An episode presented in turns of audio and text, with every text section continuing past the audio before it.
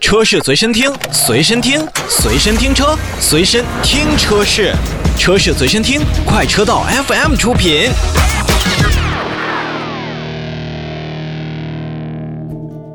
欢迎收听快车道，大家好，我是洪城。 Hello，大家好，我是一水。大家好，老周。呃，今天礼拜五，我们关注一点儿车市的新闻。哎，特别有意思啊！前几天我们在网络上面看到了一个限速三百五十公里每小时的一张图片，哎看完是的之后我们甚为惊我哦慌。们当时都惊了。这是哪儿？三百五十公里每小时，可能民航飞机有这个速度都可以起飞了。已经起飞都都快都快爬升到一定高度了，估计。嗯，啊，所以这个究竟是怎么回事呢？后来我们也是专门求证了一下嗯，这是在德国的一个网站上公布的这样一个新闻当中的一张配图，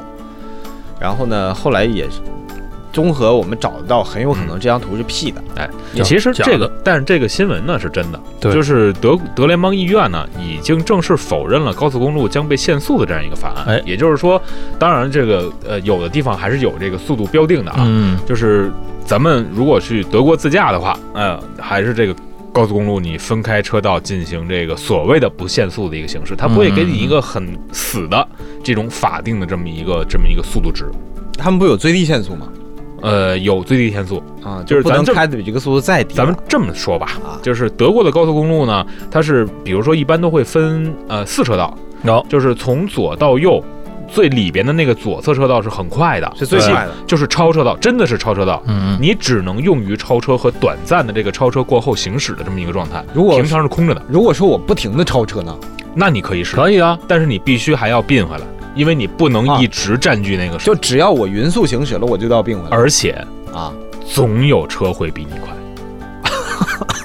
啊，什么意思？哦，我明白了，明白了，就是你觉得你觉开得得很快你了，觉得你一直在加速，对可可能和后边来一但是辆后边不知道人什么样的车就把你对追啊，上他了。他会超你的，他会超你的，不要忘了，这是在德国。人家超嗯肯定是左侧车道超，加不速会超不会右侧车道超，因为从左到右每一个车道都会在实行相应的，就是你，呃，咱们说是约定俗成吧，这样的一个降速处理。比如说，最左的车道超车道，你限定了，呃，当然是没有限定啊，你大概是一百八十公里每小时，那你第二侧车道可能是一百五十公里每小时，嗯，然后到最外的车道可能才是一百二十公里每小时。就我们也在视频上看到很多说，我这个是一辆什么 S Q 七，什么 S 这个那个那个车，拉到德国那个高速上，上去就是直接踩到底儿，然后就看他在最左边那呼往前跑，然后可能是前面也有人看到他在一个高速行驶高速行驶，他会会让主出动主动的让到右就是边。哦，他就是当你他看到你在对后面对，高速他行驶察觉到的时候你在，后面特别快，他会而给且你他让。认识到你的你的速度比对对他对快的时对候，他会给你让出来，对对让你对开过去嗯，是然后他是再借着以他觉得合理的速度嗯再去超车。所以说，人家就是也能折射出来，人家开车很守规矩嘛，嗯才能造就出这种不限速的道路了。嗯，反正是这条新闻是怎么回事呢？是德国的，他们也在讨论说，是不是要修改为限速的高速公路会增加安全性，对，然后减少排放、降低噪音污染等等等等等等，嗯最终呢是被否决了。哎，嗯，但是最后其实也拿到一组数据，在德国目前啊，并不是说高速公路限速之后，他们的安全系数就就会提哦高，嗯，是的，是德国的这个联邦统计局在八月的时候也公布数据了，说今年也就是一九年的一到六月，德国因为道路交通事故死亡实际是一千四百六十多个人，嗯，然后比去年其实还减少了百分之二点七，嗯，受伤的人数当然也有啊，但是比同年是减少了百分之五点一，嗯，这么看的话，其实，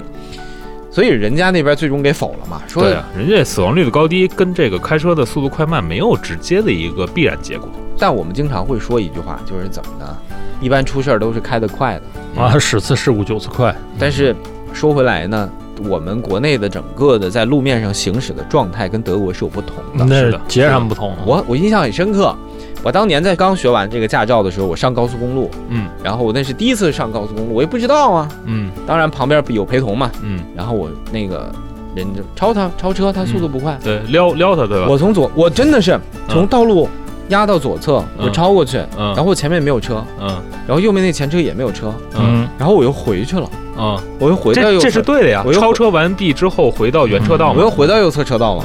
然后右边那个车它晃我，我并没有减速啊，就是嗯比如我开到一百二超了它，嗯我一百二回到那个路线，他也追不上你，但他他就他晃了我一你下啊，我说为什么呢？嗯然后陪同你的挡着我看夕阳了。 陪陪我一起的，嗯，我那个哥们儿跟我说，嗯，咋的？你是要别他吗？嗯，我说不是啊，我从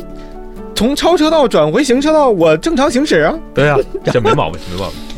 你可能是在你并线的时候并回去的时候，你我速度，快了，你就是不是快了，啊啊你离他的你并线的时候离他近了离他近了，啊。他可能觉得你对他的行车空间有压力了。对，这要是特斯拉就会什么呢？也有 AP 全景摄像头啊，对吧？但是但是说，但我我不是说怎么我我就多高尚啊，但是我觉得国内的就是大家伙儿就是不知道对方的意图是什么。你看，嗯，这有对有有的时候，其我实明白我我看大家，我看、嗯嗯我看后边过来辆车，他没打灯，或者是打灯了，嗯我打灯了之后他不走，我就看不明白他要干什么，嗯，然后我也不知道我要干什么，我为什么要出现在这里，嗯是究竟发生了什么？嗯这个在德国呀，开车确实是这个车的这个所有的灯语，大家可能自然而然都明白。但是在国内呢，可能就变成照眼儿了。哎，你说以后以后有没有这 种？哎，以后咱们车联网能不能说嗯，你右后车想要并线加塞儿，你是不是要让他？呃等你听完了，太你都撞贱上了。太贱了，嗯你这个永远都不会出现。我跟你说，但他他会他就是，比如说你右边，你你前面有个车打灯嗯，你这边行驶，你这边的车机会提示说前方有车可能要并线。将来啊，如果说是真正发展到那个级别，它最好的这种处理方式是什么呢？就是当后车要超你的时候，前车会有一个自动避让，哦，就跟或就跟或者是一条语音信息过来了。了，哥让一下。从技术角度上可以实现，在那车个辆上叫车叫对对车对车跟车的联网嘛，对吧从车的这个技术角度上，应该可以帮我们来更好的遵守一下交通秩序。我刚才都想好了，什么？嗯你知道你知道那个 AR 增强吗？嗯，这边说句话，哥能不能让一下？怕有小气泡，一抓往一 撇，就是过去了。砸砸人风挡玻璃了， 人还等你得听。拿拿拿雨刷器擦一擦不不，然后你过去了，对面不接收的话，他要没有这个功能，那嗯气泡要弹回来。嗯对不起，没发过去。要是我啊，不抓不扔什么气泡啊，直接扔五十块钱过去，啪，啊，也可以给那哥们儿发红包， 都是打过来，哥们儿没收。 哎呀，说多了啊！不过这个限速不限速的事儿在国内是不存在的，所以还是提示大家开车要注意安全、没错没错，啊，安全第一。这事儿咱们当一个乐趣，在周末的时候跟大家分享一下。哎，行，就暂时先说到这儿，休息一下，马上回来。车是随身听，随身听，随身听车，随身听车是，车是随身听，快车道 FM 出品。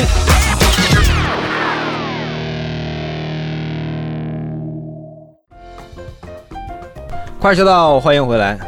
丢扔个红包，嘚儿弹回来，哥们儿没收 啊。嗯行，哎，周老师，那我问你个问题啊，我扔给你个指标，你你收不收？收。打死你都 没没有。把我的汽车指标扔给车老师，嘚儿弹回来了，他没开启这个功能。 不过说到底啊，在很多大城市，广州、上海、北京北京，哎，上海不限号，哎上海拍门儿人家拍叫拍牌牌儿，拍牌儿就中国现在有好有好多城市已经开始对于车牌号有这个管理了。嗯，是嗯那么但是马上又要放开了，深圳深圳马上要放开了，那么，其实大家伙儿梗在心头的一件事儿，就是有一些地方就是叫久摇不中，哎，哎，北京现就在摇不住，车老师摇几年了？六七年了，你看多淡定。嗯你看我摇了三个月的人，我特别开心。我说下个月就中，我还查车老师还查吗？嗯，偶不尔用查呀，他中了会有短信通知，嗯，嗯，嗯，所以手机号别换这啊。 对，不用不用不用查，所以说现在就是这个状态还是挺困扰人的，尤其是在广州，广州比北京在实行这个限牌儿的时间要短一些短多了，嗯啊。然后，但是广州呢，最近也是公布了一个新的摇号规定，是什么样的规定呢嗯？就是准车主们每累计参加二十四次摇号，中签率提升一倍，他们是一个月摇一回吧，一个月摇一次对，一月一次，两年升一倍。两年升一倍。对，哎，但是呢，嗯这事儿要跟大家说一个北京的数据。啊我有一个同事，嗯原来同事，他现在从自打第一期开始到现在，已经提高了十二倍了，还没有 上。所以你这还要看基数的大小。对对对。这个话题呢你，这个就我们一说，这很很很好懂。我们生产的时候多少多少东西，那么多那么多，完了被十四亿中国人对一啊除，这就是 GDP 跟 GAP 的一个就没了啊、啊但是反过来说，为什么要跟把这个广州的这个这个事儿跟大家再说一遍呢？是因为广州，你别忘了在呃，今年六月份的时候发了一个对于新能源车型和这个混合对动力对车型额外优待的这么一个它给补上充牌了政策好，多那个，每个指月标好像有一万一千个，对嗯，很多所嗯以这就会让很多的准车主们，我觉得是就开相心对来了说嘛。舒心了很多。对嗯，就是最起码我又有盼头了，我对真的是能看到我在两三年之后我就能够摇上了，哎，有这号了，所以说可能比你较我开心们说这番话的时候，咱们全国的有一些地方的听众朋友还对刚才是也没什么概念。有就也无所谓哈，嗯就是他们像北京是一个特例，因为啊首都嘛，它肯定受其他的一些这个影政策影响，它不太会把这个像中说我给你提升很多嗯倍率啊，或者我给你彻底放开，这不太可能嗯。但是它也有相关动作了。呃，之前听到一个消息，它也会增加在摇号当中新能源车的比例。嗯，但是同时它也会相应降低传统燃油车的技术，嗯，就是说还是鼓励大家往新能源车上发去去转。哎不过不过说回来，这个在综合的车牌的管控方面，目前大城市确实面临着一个拥堵的问题。这个问题其实是一很直个观很积累很久的问题其。实我现在觉得啊，并不是说大城市一定会堵，现在有的小城市，包括咱们去一些堵比较偏远的，就我跟你，说，我们家那都堵车，旅游城市的话，啊它真的就是就老在家那边儿。在某些时间段，它的堵车的这个程度啊比北京、上海、广州都啊要。对，哎它是挺集中爆发。提到这事儿啊，我问一下咱们听众朋友，咱们亲爱的各位听众朋友，如果说正常跑一段十分钟的路，他走了二十分钟，你会认为是堵车吗？还是他走到三十分钟的时候，你会认为是堵车？还是四十分钟？您可以告诉我们，我们来调查一下大家对于堵车的这个概念的一个认知。微信搜索 auto FM A U T O F M，这事儿怎么回事呢？嗯，前一段时间不是那个正好有其他的汽车老媒体老师来北京出差嘛，嗯哼然后我们就一一起去吃个饭。嗯，我打了一台车。嗯，然后我说从哪儿到哪儿，嗯然后我做的交通规划。他说我们为什么不坐地铁呢？嗯然后怎么怎么怎么怎么样。那天呢，我们就经历了一个堵车。嗯我的规划是打车过去，他是要坐地铁，嗯因为那块儿没有地铁站，所以我打车过去，综合时间需要四十分钟，嗯，坐地铁要五十五分钟，而且嗯要走。嗯，我毅然决然的选择了打车啊，。对你懒着走，嗯但是那四十， 你说的对，嗯但那四十分钟的旅程其实时间更短，但是对于这位媒体老师来说，他觉得是堵车很难熬。他说北京怎么堵成这样？我说今天的交他通状从哪儿况来的？还行，山东青岛，哦，那但是青岛说实话，交通也不是那么的。哦就是他他就是他能接受的堵我车，大概知道那是谁了。也也是我们的一个电台老师嗯，是的是这样，他他大概能知道一个现在堵车的一个状态嗯哼，就是每个人其实对于堵车的这件事儿的心理概念是不一样的，嗯比如说他的心理预期不太一样。，对，从机场高速，从机场下来，我回到我们公司在东三环，我能接受的认为能够接受的时间是在四十分钟到一个小时。我认为堵车的时间概念是一个小时零十分钟。嗯你看，嗯，但快的话，正常开咱自己开可能二十分钟就到了，嗯，要没有车的情况下。那是所以说，堵车我觉得啊，在某种程度上还是取决于是你心理这个事儿呢，这个事儿有什么？比如说我出去玩儿，用嗯高德地图，嗯同样是那种就是在北京看的也是拥堵的那个红色。然后比如说上次我去丽江也是红色，但是实际上就是一个红绿灯的一个等待时间。哎，五三五分钟。对，它的每每个地方的这个这个红色嗯跟、跟这个北哎 北京京的的红不一样红色啊，不太一样， 意义不太一样。嗯对，对，所以说咱们今天由这个摇这个号牌儿的这件事也衍生也衍生到了我们聊在聊堵车这件事儿，还有刚才我们在说高在说高速那件事情，其实综合来说啊，堵车这件事儿还不是说像个牌儿啊，嗯，呃，哎对，出个事故啊，对你这个问题就提到点儿上了。哎，堵也不是，拥堵不见得是车多，就一定是车多造成的。这是一个综合问题，对，这是综合问题。一部分规划，一部分行车的规矩，对一部分特殊情况，对，还有一部分车辆的综合，就你说你原来，比如说你是，当然这也不是咱们几分钟能够讨论清楚的，对对吧？你一座城市原来建的时候，可能没有车，啊，或者车很少。嗯，你经过了这么多年的发展，一下变成几百万辆车，嗯。那它不堵才怪那呢。你说三十年前，当时就建个双向八车道，少盖点楼，哦，楼再盖高那两不层。行啊，那你的人就没有那么你多。啊经济发展这个东西它是第一位的，明白了，钱花多了不行。你这所以说这是综合问题。咱这节目里边是聊不就聊不完的。但是我哥仨要是聊明白，哥仨也不在这儿我们可能就去市政规划院了。对对对，啊，不瞎说啊。但是咱们刚才说这几个问题，也是希望大家能够多思考一些，怎么能在这个大拥堵的环境当中做做自己能尽可能做的一些事儿。当然，话题也是稍微沉重了一些。我们优势休交通从我做起嘛，对吧？对对，嗯这句话说得好啊！我们休息一下，回来之后我们来关注印度那个比我们还堵车的地方，他们怎么了呢？一会儿再跟大家说。休息一下，马上回来。车是随身听，随身听，随身听车，随身听车是，车是随身听，快车道 FM 出品。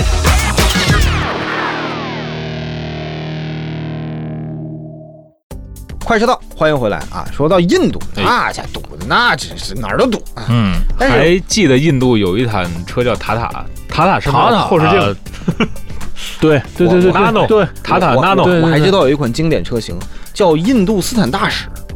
嗯，那是三厢车。对，特别就就是你可用我们的话讲，那就是台老爷车。但是现在一切依然在印度的路上还有提到印度，你们第一印象或者是第一反应是什么？咖喱咖喱咖喱，啊，你是吃的，的，你是电影、音乐，啊音乐，嗯，音乐，你 呢？嗯，我老想到那个阅兵时候那个骑， 你那是特技嗯表演。我们不不不不，我们这一段啊，不是在聊聊说印度的摩托车，也不是说咖喱，也不是说电影。我们来关注一下印度九月份汽车卖的怎么样？哎我们也看看在那个拥堵的国家和城市里对，边，它到底是什么车最畅销？哎，嗯，这玩意乍一看呢，还是小型车为多，他家伙，而且这在都是什么车？而而且在国内市场玩的非常不转的铃木，在印度市场非常好，怪风生水起啊，怪不得当年呃，怪不得在今年毅然决然的退退出出了中国市市 场。啊啊，因为在这儿，在这儿等着呢。他在南亚次大陆发现了新一片的淘金地。嗯，哎嗯，我们看看都有谁呢？第一位是铃木的叫叫马什么拉图吧，应该叫嗯马拉图啊。第啊，二像像个个印度车。第二个叫这个奥拓，啊第三个是雨燕，啊，第四个是马拉图的一个 wagon，然后第五位是这是 Nexa 的班尼路啊，这这还是个牌子哎啊，还真 这是这还是牌子。然后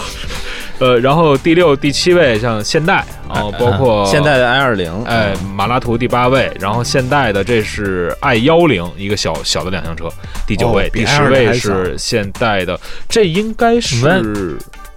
这款车应该是有点像 X 二五那样的车款，嗯，还是一个紧凑型的 SUV，、嗯嗯就是他们卖的好的都得是紧凑嗯 A 零 A 零零，嗯，再说就买你一看就蜡没，就没大车嘛，就成了单人单人驾驶了。其实你们不知 道，在东南亚最可怕的并不是摩托摩摩托，嗯最可怕的是新大洲。啊，哦，我上次去去去越南，哇塞，一个老外骑着一辆新大洲，轰轰跳塞尔电。他快把那车压塌了吧？不，你看他下车那一个气势，就是啪撩几下头发，替我保养一下，我出门去吃个饭，真的就是那个状态了，就很自豪那种那种，拍着胸口，嗯，不错，特哦特特特别棒，芽庄啊，嗯，瞧，芽庄。我们去体验一下啊。 体验一下。不过今天你咱们说的说这些车，你们觉得这些小型车能够缓解交通